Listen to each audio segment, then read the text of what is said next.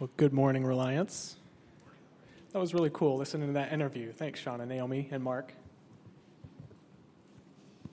So today's scripture passage is Genesis 24, verses 1 through 9.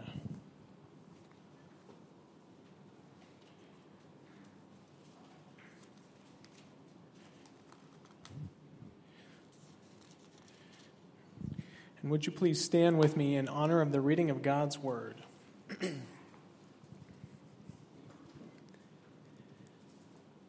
now, Abraham was old, advanced in age, and the Lord had blessed Abraham in every way.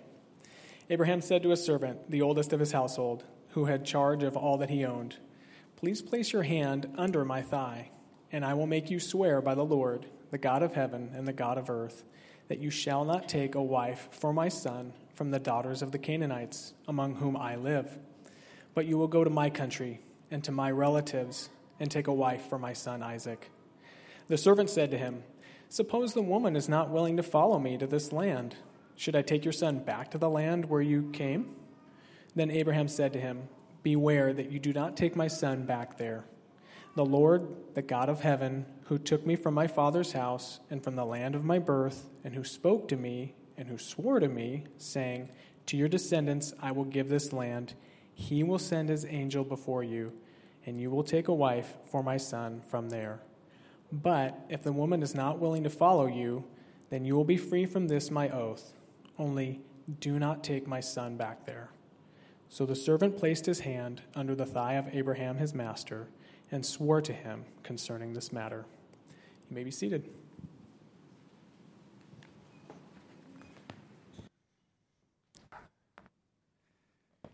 Well, good morning, Reliance. Thank you, Naomi, for sticking around even though I'm not Adam. We all strive to. Oh, I could stop. I'll stop. um, I'm really excited about this passage. It's one of the longest chapters in Genesis. Thought about having Justin read the whole thing. I had him read nine verses. But I want to walk with you through this story um, about this unnamed servant. He's ordinary. If you've ever wanted a window into the household of Abraham, what it was like for his family and the servants, how they walked by faith, we get a window through the up to this point about how Abraham and Sarah walk. But how did his servants walk?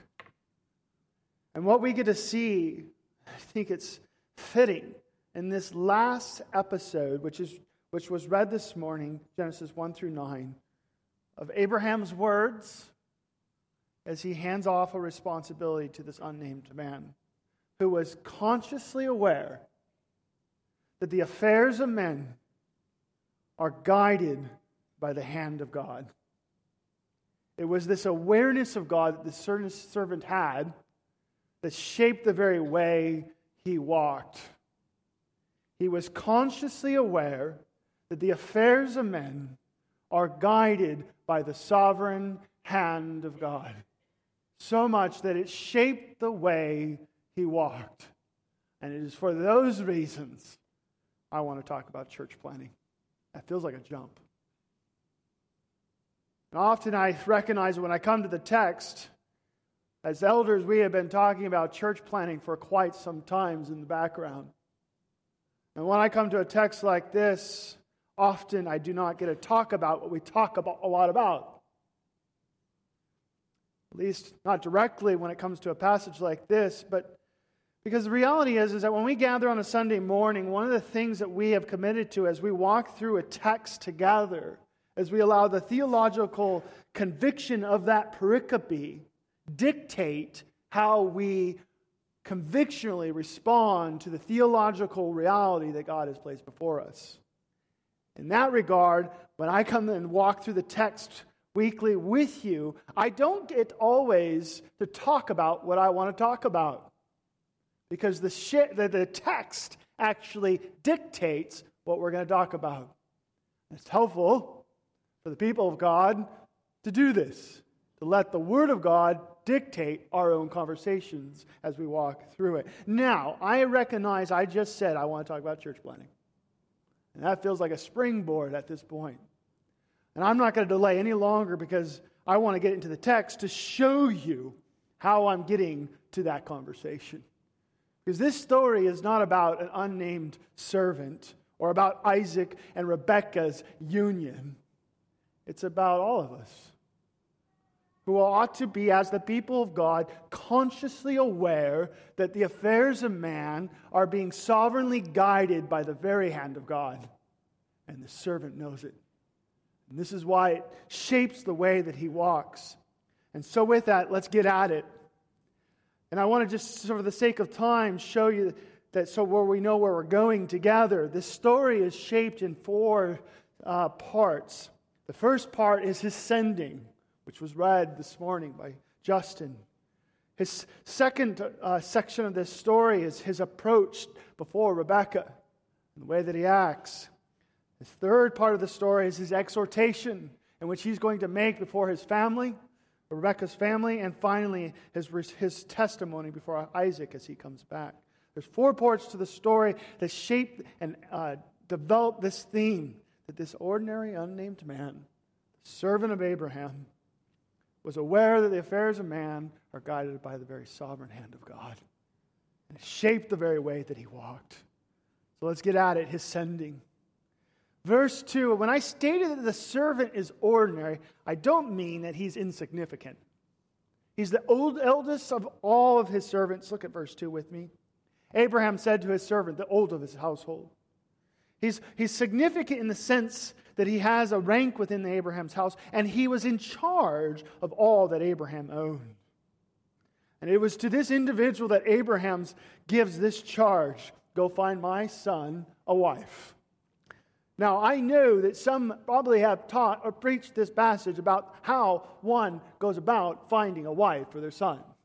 I, I think that is down the ladder. I think there's something even much more specific being displayed here for us to grasp. For Abraham's son Isaac has been now 40. Sarah in chapter 23 has passed away. God has fulfilled a promise, giving them a son, Ishmael. He's married. She's building up a family. Isaac is all alone. Abraham concerned that that promise will be fulfilled in the line of Isaac, but you need a wife. And so he turns his attention to this I love the fact that this man, this servant, is unnamed. And more detail is going to be shown to us as the reader than any other individual we find in Genesis. And I think the purpose of that is to, it's not just Abraham whom we know, it's not just Isaac, Isaac or Jacob, all these named figures. Leaving it unnamed provides the opportunity for ourselves to be inserted into the story in our own time and season to walk in such a way. He says, Go find my son a wife. Servant, he's kind of concerned. So, you want me to go to a place that's outside of this land and bring a woman back? Look at verse 5. His concern is this. The servant said to him, Suppose the woman is not willing follow me to this land. Should I take your son back to the land from where you, you came? Recognize in verse 6, Abraham's response is absolutely not. Promises that were given to me were from God not to be interwoven with these people. And so he has this desire for his servant to go back to his clan where Abraham was from and find a wife. Now, just to be clear, the expectations placed for the servant is, is a lot. Isaac is now 40, getting older in age, right? So you want me to go find a woman outside of this land to come to a place where she is not known? She's got to be willing. She's got to be available. Not only that, family has to be willing to send their daughter off to a place they've never seen, to a, to a family that they're, that they're accustomed to but don't know. It's a big ask. Servant's like, well, I can do it. But what if she's unwilling? And Abraham, he, he does this thing and it reminds the servant about what God has done for him historically in verse 7 and 8. The Lord, the God of heaven, who took me from my father's house and from the land of my birth, and who spoke to me and who swore to me, saying, To your descendants I will give this land. He turns his attention. God's faithfulness to me and bringing me here, make me prosperous. He turns his attention to the servant. He will send his angel before you. And you will take a wife for my son from there. You're not going about this alone. But there's an escape clause for this gentleman. If the woman is not willing to follow you, then you will be free from this, this oath, my oath. Only do not take my son back there. The woman must come here. God is in this. He will go before you. And if God is not before you and the woman is not willing, she won't come. Therefore, you're free. God will provide another way. Abraham, in his instruction as the leader of the household, that view of God who is, is able to work within the hands of people's lives, is now passed on to this servant. And we will watch as this servant then takes up in verse 9 and 10 the, the materials necessary to go on to the journey. In verse 10, he takes 10 camels. I need to mention this because when he gets in part 2 of the story, we see the transition in verse 2 or verse 10, his approach to this land that he is unfamiliar with. He takes 10 camels, and along with him, all sorts of variety of good things with him. And when he makes it to the land where he was about to find his, this wife for Isaac, he ends up having to be in a place where he's not sure and begins to do what every individual who trusts in the Lord, he prays. He's got all sorts of wealth with him. Camels were relatively rare, and it stressed the idea that Abraham was successful. Look at, I find it interesting in verse 11. I don't know if you have it, uh, but he makes the camels kneel down by the well of the water at the evening, and then he begins to pray. Look at verse 12 with me. Look at how he prays. He said, O Lord, the God of my master Abraham, please grant me success today. And show loving kindness to my master Abraham when he prays, grant me success. Make it happen uh, like a word for word, like a literal. Make it happen in front of me. I want to see your hand. Because I'm in a place like, just stand by the road and like that car, that person in that car is the future wife. Isaac. This is where he's at. He doesn't know where to even begin. So you got to let, let it happen right in front of my face, because otherwise I'm going to be oblivious, oblivious to whom this future wife of Isaac is going to be. So show me your loving kindness to my master Abraham. Behold, I am standing by the spring, and the daughters of men of the city are coming out to draw water. This is what I need. So now may it be that the girl to whom I say, Please let down your jar so that I may drink.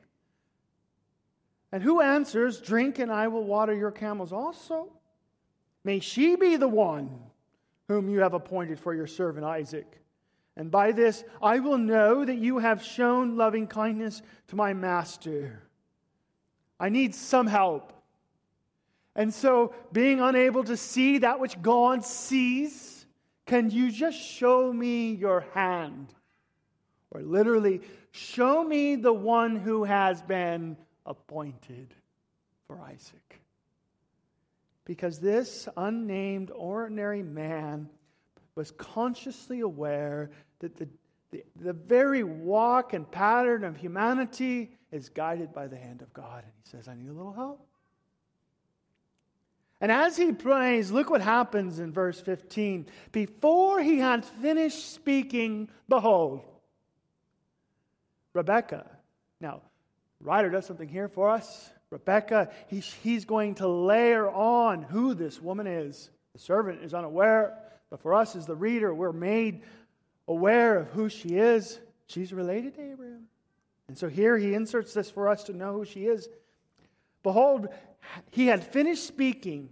Before he had finished speaking, behold, Rebekah, who was born of Bethuel, the son of Milcah, the wife of Abraham's brother Nahor, came out with her jar on her shoulder. We know this is the woman as the reader. The girl was very beautiful, a virgin, and no man had relationships relations with her. And she went down to the spring and filled her jar and came up. So go to a land that's where you're unfamiliar, find this type of woman. Single, available, unbetrothed, related to Abraham, and willing. Good luck. Yet he is trusting in the Lord to, to reveal who this woman might be. And when he sees her, look what he does. It's probably one of the funniest parts in the whole story. Then the servant ran to meet her. Today, men, like if you're pursuing a woman, this might scare them away. But he sees a woman available, unmarried, and he runs to her. And she's not put off by it. And he simply asks a, a uh, respectful question. It's not, please water my camels. Was, please, can you just let me have a little bit of water from your jar? And she said, Drink, my Lord. And she quickly lowered her jar to her hand and gave him a drink. And when she had finished giving him a drink, she said, well, I'll draw also for your camels until they have finished drinking. Mind you, he has 10 camels. Like, it's one thing to give a man a cup of water, but she has this, this character of hospitality, recognizing that the camels are thirsty. And, and immediately you might think, as a servant, you're the woman. He doesn't do that. Look what happens. And she is interesting because just as excited as he is, he runs to her. She operates with this efficiency. Quickly, when asked for water, he gives. When she sees that the camels need water, quickly she provides. Verse 19. Now when, nine, now, when she had finished giving him the drink, she said, I'll draw also for your camels until they have finished drinking. So she quickly emptied her jar into the trough and ran back to the well to draw, and she drew for all his camels. Servant, wanting to, to see if this is the woman, when the camel had finished drinking, verse 22, the man took a gold ring weighing of half shekel and two bracelets for her, wrists weighing 10 shekels in gold. So he ends up waiting. Oh, did I see? Yeah, meanwhile, verse 21. I feel like I've jumped over that verse. 21, let me read it again. Meanwhile, the man was gazing at her in silence, watching, to know whether the Lord had made his journey successful or not. He watches her as she goes back and forth the water the 10 camels. She needs to be available, unbetrothed, willing, hospitable, willing to feed 10 camels, and he watches till every last camel is watered, and when he sees, he gives her a gift. The gift is substantial. When he had she had finished, he gives her these rings and these bracelets. I say substantial because if you take it at the currency today, it's like a $7,000 gift. He's excited. So, Lord, I prayed, as I'm praying, behold. Like, I have to see it. And when I see it, I'll know. And he watches the whole thing take place in front of him and Rebecca perform perfectly, he says, Here's a gift. Now he's going to ask a big question. I just wanted to sip. Camels are watered. Can I stay at your house tonight? Look at this. Really forward. Verse 23 Whose daughter are you? Please tell me, is there room for us to lodge in your father's house? She said to him, I am the daughter of Bethuel, the son of Milcah, whom she bore to Nahor. Again she said to him, We have plenty of, plenty of both straw and feed and room to lodge in. And when he hears this, such a fun story. The man bowed low and worshiped the Lord. Coincidence? Or God guiding with his sovereign hand the woman to the well at the exact time this unnamed ordinary servant of Abraham who's looking for a wife for Isaac approached the well at the same time. Coincidence? Or the sovereign hand of God dictating his plan to be furthered for the promises of Abraham. And the servant knows who God is and walks in light of that knowledge. And he falls to the ground, verse 27.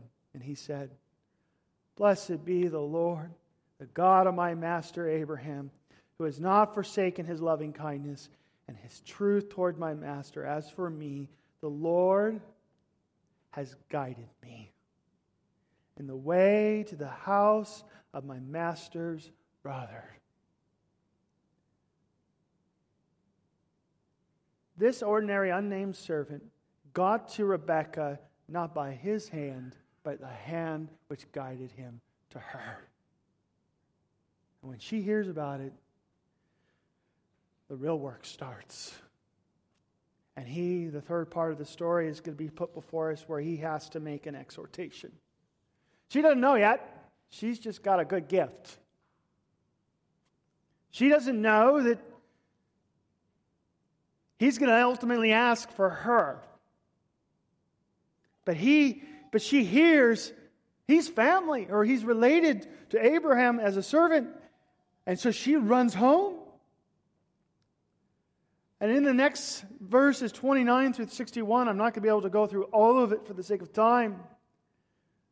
But this servant is going to have to have his exhortation before the family and, and, and show them and plead with them to see that God has appointed Rebekah as Isaac's wife. Verse 29 Rebekah had a brother whose name was Laban, and we're going to learn about Laban in a few weeks to come. He's a funny guy. He's always out for money or getting the edge. And when Laban sees that Rebekah has some gold for just feeding camels, look at verse 30. When he saw the ring and the bracelet on his sister's wrists, when he heard the words of Rebekah, his sister, saying, This is what the man said to me. Oh, Rebecca, Laban's ready. You gave him some water? Well, I'm going to get the stalls ready. I'm going to make him dinner. I'm going to wash his feet. He's ready for it. And this is what the man said. He went and he eh, went to the man, and behold, he was standing by the camels, just as she said, at the spring, verse 31. And he said, Come in, blessed of the Lord. Why do you stand outside since I have prepared the house and a place for the camels? Everything's about the camels for Laban. So the man entered the house, and then Laban unloaded the camels and gave straw feed to the camels. Poor guy. It's humorous for how the servant's going to respond. And with water to wash his feet and feet for the men, not only for the servant, but the feet of the servant's men who were there with him. He, it's almost like, you know, when you go to those fancy hotels, they bring you up to the door and the guy stands like this. Laban's like, ready. Verse 33 But when the food was set before him to eat, he said, I will not eat until I have told my business. Oh, pull it back. And so Laban said, Speak on. And this unnamed ordinary man is going to say, I am Abraham's servant. And piece by piece, he's going to exhort this family about the activity which God has placed or has worked among Abraham's life. You can see the camels. My God, the God of Abraham, has promised him prosperity, wealth, land.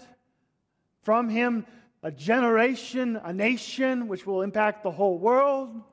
He will be the blessing to the whole world. He goes on to describe the activity which God has placed in Abraham's life, and you can see a piece of it here. But he, doesn't, he has a son, Isaac, and he doesn't have a wife. He's crafty.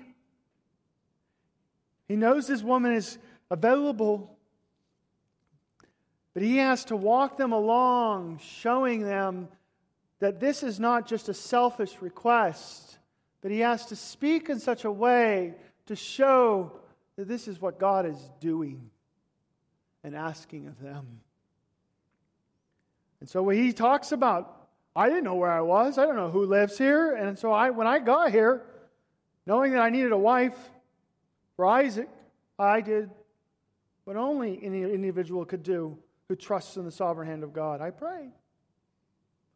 And he goes on to describe as I was praying, bam, there was this woman. And she not only gave me a drink, but she watered all, or gave water to all my camels.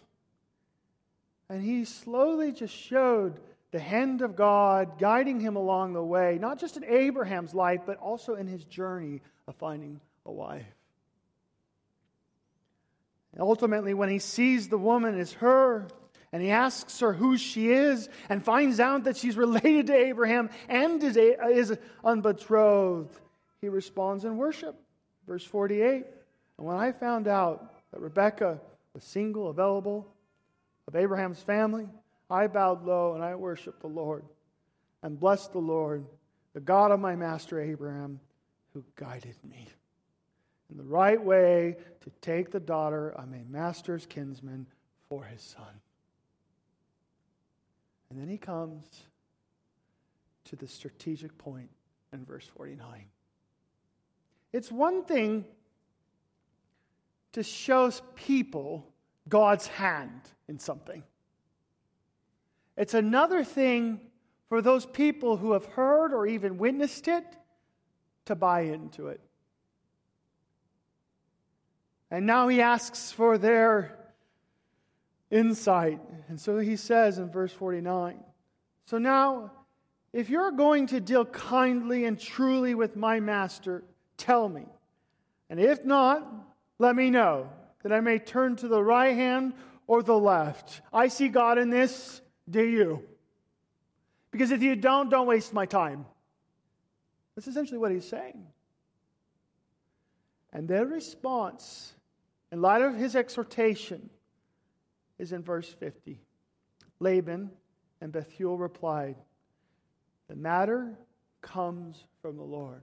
Clearly, God is here, guiding his hand, randomly, not by coincidence, putting the two of you at the well at the same time. So we cannot speak to you bad or good. Here is Rebecca before you. Take her and go, and let her be the wife of your master's son, as the Lord has spoken. It's only after this the unnamed servant gets the wealth out. He's smart because he gives some to Laban. He did prepare the stalls, but he gives some substantial gifts to her mother. What's remarkable about this story, the one who's most honored are really two people. You have this unnamed ordinary servant who doesn't know where to go, so he rests in the sovereign hand who guides people. He prays.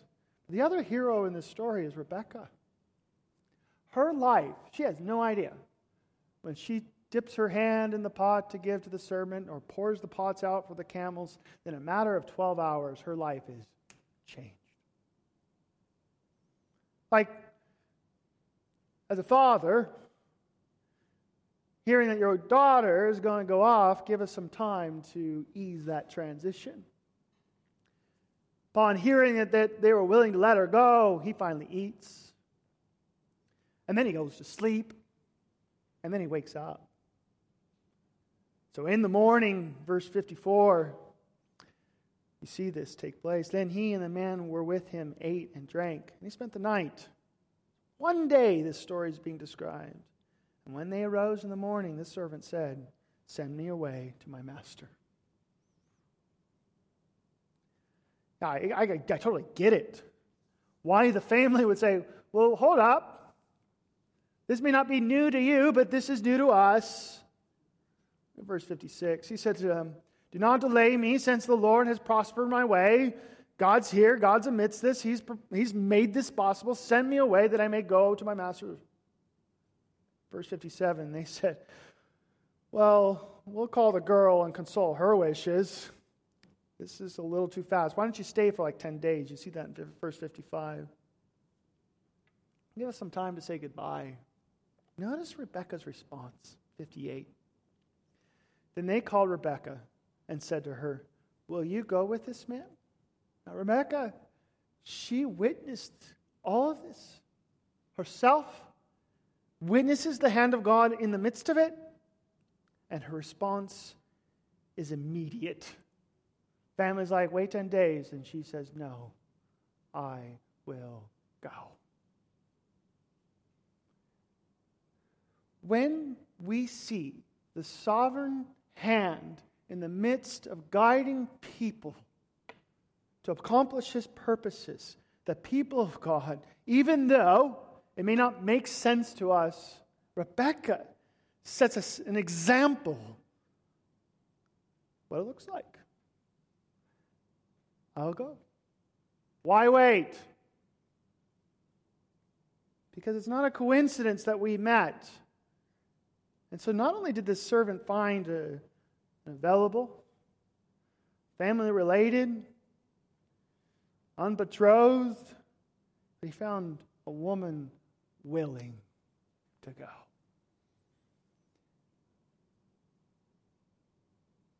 And I think that's probably what's the hardest thing about this whole story. We can see the hand of God in something, and sometimes, while we might be amazed by it, to be so quickly to go, so many reasons, so often we want to rationalize it and make sure. And I think there are sometimes good reason to do that. But here it's so obvious we have to move forward. The story progresses. The family blesses her, they send her off. I think it's fitting as the story concludes, as the, the fourth part of the story concludes, he has this unnamed ordinary servant gives his testimony to Isaac. I think it's fitting Let's see it in verse 63. Isaac, he's out in the field. You got to recognize what he's doing. Isaac, in verse 63, went out to meditate.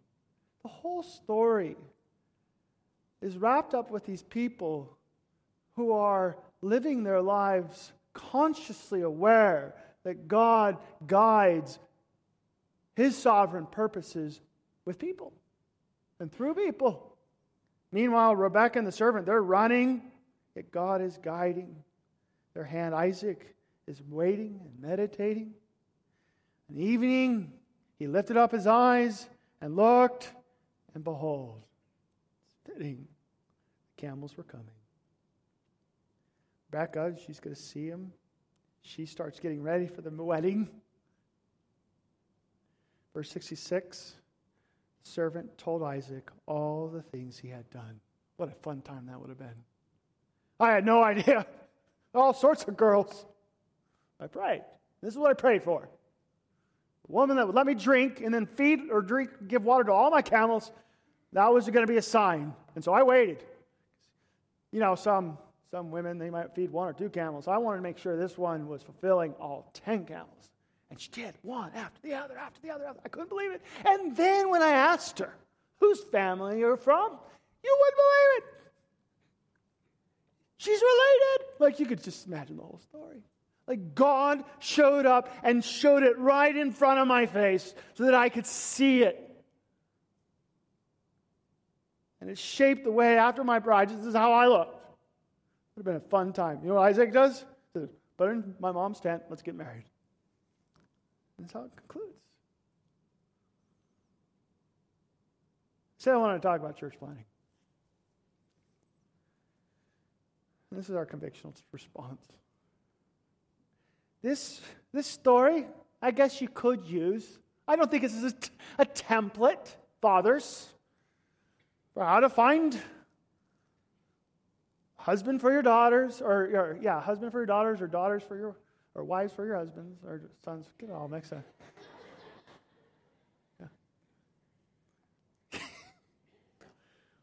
Get in my own head and mess it all up. But I don't think this is a pattern like of teaching you how to do it. I do think what's being taught to us is that Rebecca, Isaac, Abraham, and this unnamed servant, they were aware, consciously aware, that the affairs of men are guided by the hand of God. And so, with that awareness, I just don't want to go where you don't, you're not, Lord. Just show me where you're at. And where you're at, I'll go. So if you're not there, can you just put a little bit of your hand in front of my face so that I can know we're not wasting our time? And it was this awareness of God that shaped the very way that Abraham, Isaac, Rebekah, and this, this unnamed servant walked. And it's for those reasons I believe, I think, I can talk about church planting. This, unman, this unnamed servant didn't, he couldn't see the unseen, but God is the one who could see where this man needed to go and to whom was appointed to be the woman to marry Isaac. And there is so much unknown when it comes to church planting. And it is from my experience and what was so convicting about this is that we'll be celebrating our ninth year in September, and I've seen that hand. Like, Adam, Kim, you want to go? I don't have any money.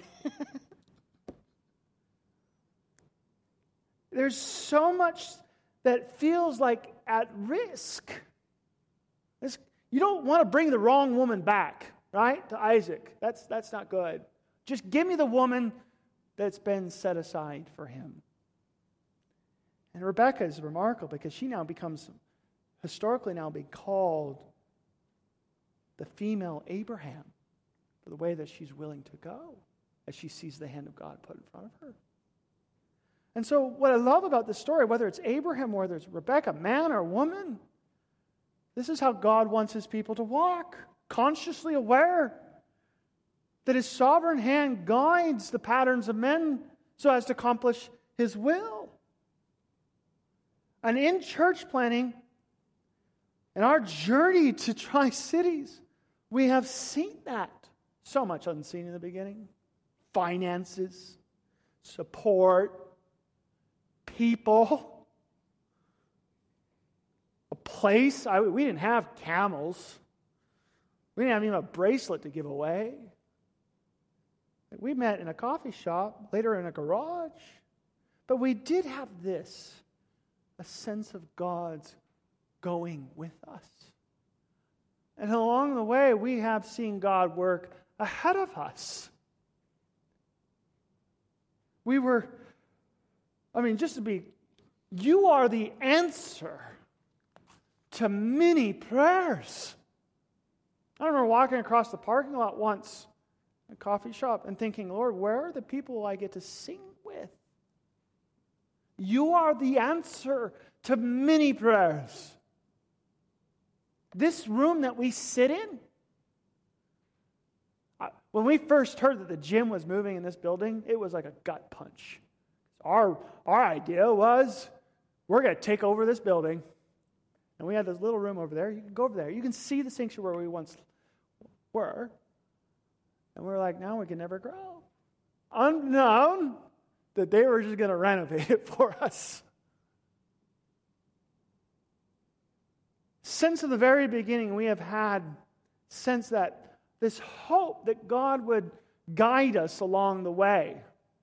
And all along the way, it has been our hope and our desire that not only we become a church, but that we could encourage our people to be willing to be church planters themselves or, or missionaries or maybe even future ministers. Adam that preached a sermon once, we wanted to be a blessing not only to the city but to the world, that God would use us. Small people, but we don't have a small God. And so we have desperate belief. If, you, if you've been around long enough, we have church planting in our blood. And I don't think it's there because we just hope for it. I think it's because God is giving us our hope for these. And so we've always been praying. The one thing that we've had this hiccup about over the years is who's going to go? In fact, you, some of you are familiar with who Brandon and Lisa Gregory are. Early on, we were praying that Brandon might be the one willing to go. And we support him through seminary. One thing I like about this story is like God gets to say no. And so he did. He used the idea of church planting to stir within both Brandon and Lisa's heart the idea for ministry and then dictated where they were appointed to go Estonia. And so over the last several years, it's been who are the leaders to go? About four years ago, Adam brought it before the elders and said, What about me? And the timing wasn't right. We had things that we still had to do here at Reliance. We're always building um, more walls or shoring up some other aspects of ministry. It just wasn't right where Kim was at and, and work. And so it wasn't right at that time. But recently, things have changed. I feel like right now, I'm like this unnamed servant trying to persuade Rebecca's family to show that God's in it to my family. The time has been where I don't know how, how it's possible that God would stir Adam and Kim's heart to church planting after doing it once. That has to be an act of God. You know the city. It doesn't need more services, it needs more churches. The reason why we don't haven't decided to do more services is because we love the fellowship. And the fellowship is, is what binds us together and doing multiple services. Our community needs more churches where they know one another, where they can grow with one another. And now, after a period of time, the season seems right to send Adam and Kim. And on top of that, we have a family, after sending a family on the mission field, that comes back, you know, the Babers. They're willing to go on church planting mission with Adam and Kim. Coincidence? Or is it the hand of God dictating his hand or where to go? And whom to go with? Four years ago, we didn't have a number of churches that were supporting this. As of when Adam said, I'm thinking about church planting, we have now four local churches that are wanting to go and support with this, whether through prayer or through finances. Some of you have said already, we'll go. And so the benefit of Genesis 24 is like you get to see what like the unseen ordinary man can't see. But we're walking now on this journey where we're like, Oh, I see God's hand here. I see God's hands here. We see God's hand here. And we're asking you, do you see it too? I'm not saying all this because I, all, I want all y'all to leave. the reality is, some of you have, when hearing God planning on their hearts that we're going to go to Pasco, it just makes sense. More than anything, I want my our people to be ready.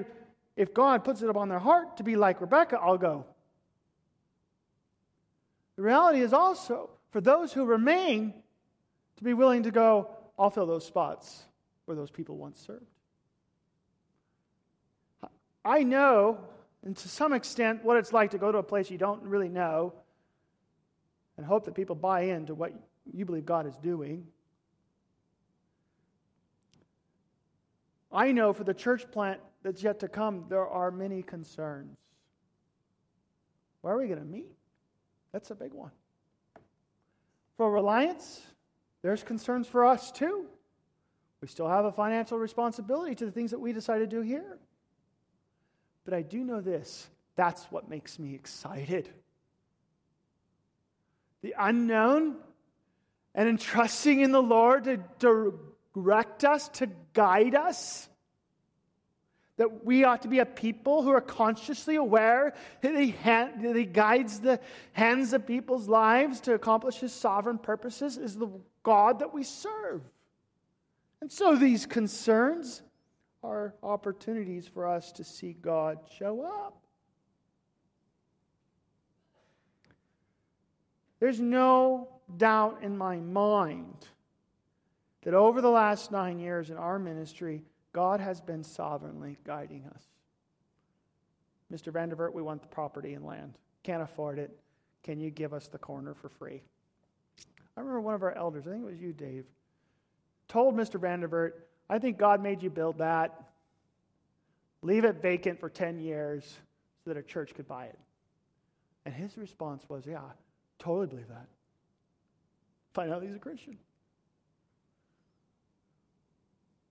You are the answer to many prayers. But we're not done. This city needs more churches. And so that means whether you go or whether you stay, I'm inviting you, I'm asking you to pray. Just like the servant did. God, would you guide us? If you say no, which God has the right to pull the rug out from it, He does. The moment you say no, we're done, right? If you keep saying yes, we're going. We'll walk, we'll send, we'll fill the gaps. I want you to pray. Two, I want you to seriously consider how you're going to use the next 10 years of your life as a result to church. You get strength in a church, or you're going to go see another church started.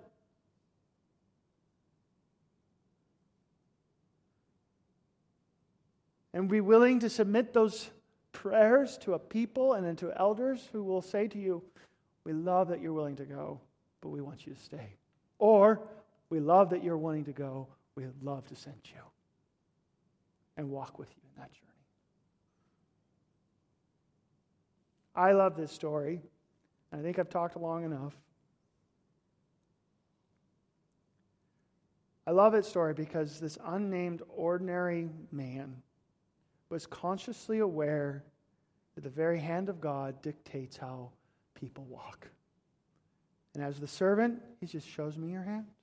And that's what I want Reliance to walk in. If you're in this, God, show me your hand. If not, you have the right to change our course. Maybe He wants us to be a part of strengthening local churches who desperately need it now. I'd love to see that be a part of our mission as well. All I'm asking is you pray, ask, and consider how you're going to use the next 10 years, of, years, 10 years of your life in this church or the church where we might send. And venture with us as we pray that God would keep guiding us. Let's pray. Lord, it wasn't just Abraham that you said, go. It wasn't Isaac that you just said, go. Or Rebekah to whom you said, go. We know you are the same God in the Old Testament and in the New Testament. For Christ, after his resurrection, appeared before his disciples and said, Go. And Lord, we love what you've done here. And we are excited what you will continue to do. But Lord, I pray that as a people, we would be always willing, if when you call, to go. And if not, and would allow us, want us to stay, that we would not just be idle stayers, but fully function, functioning participants in what God has called us to do in a local church. In Jesus' name, amen. Let's stand.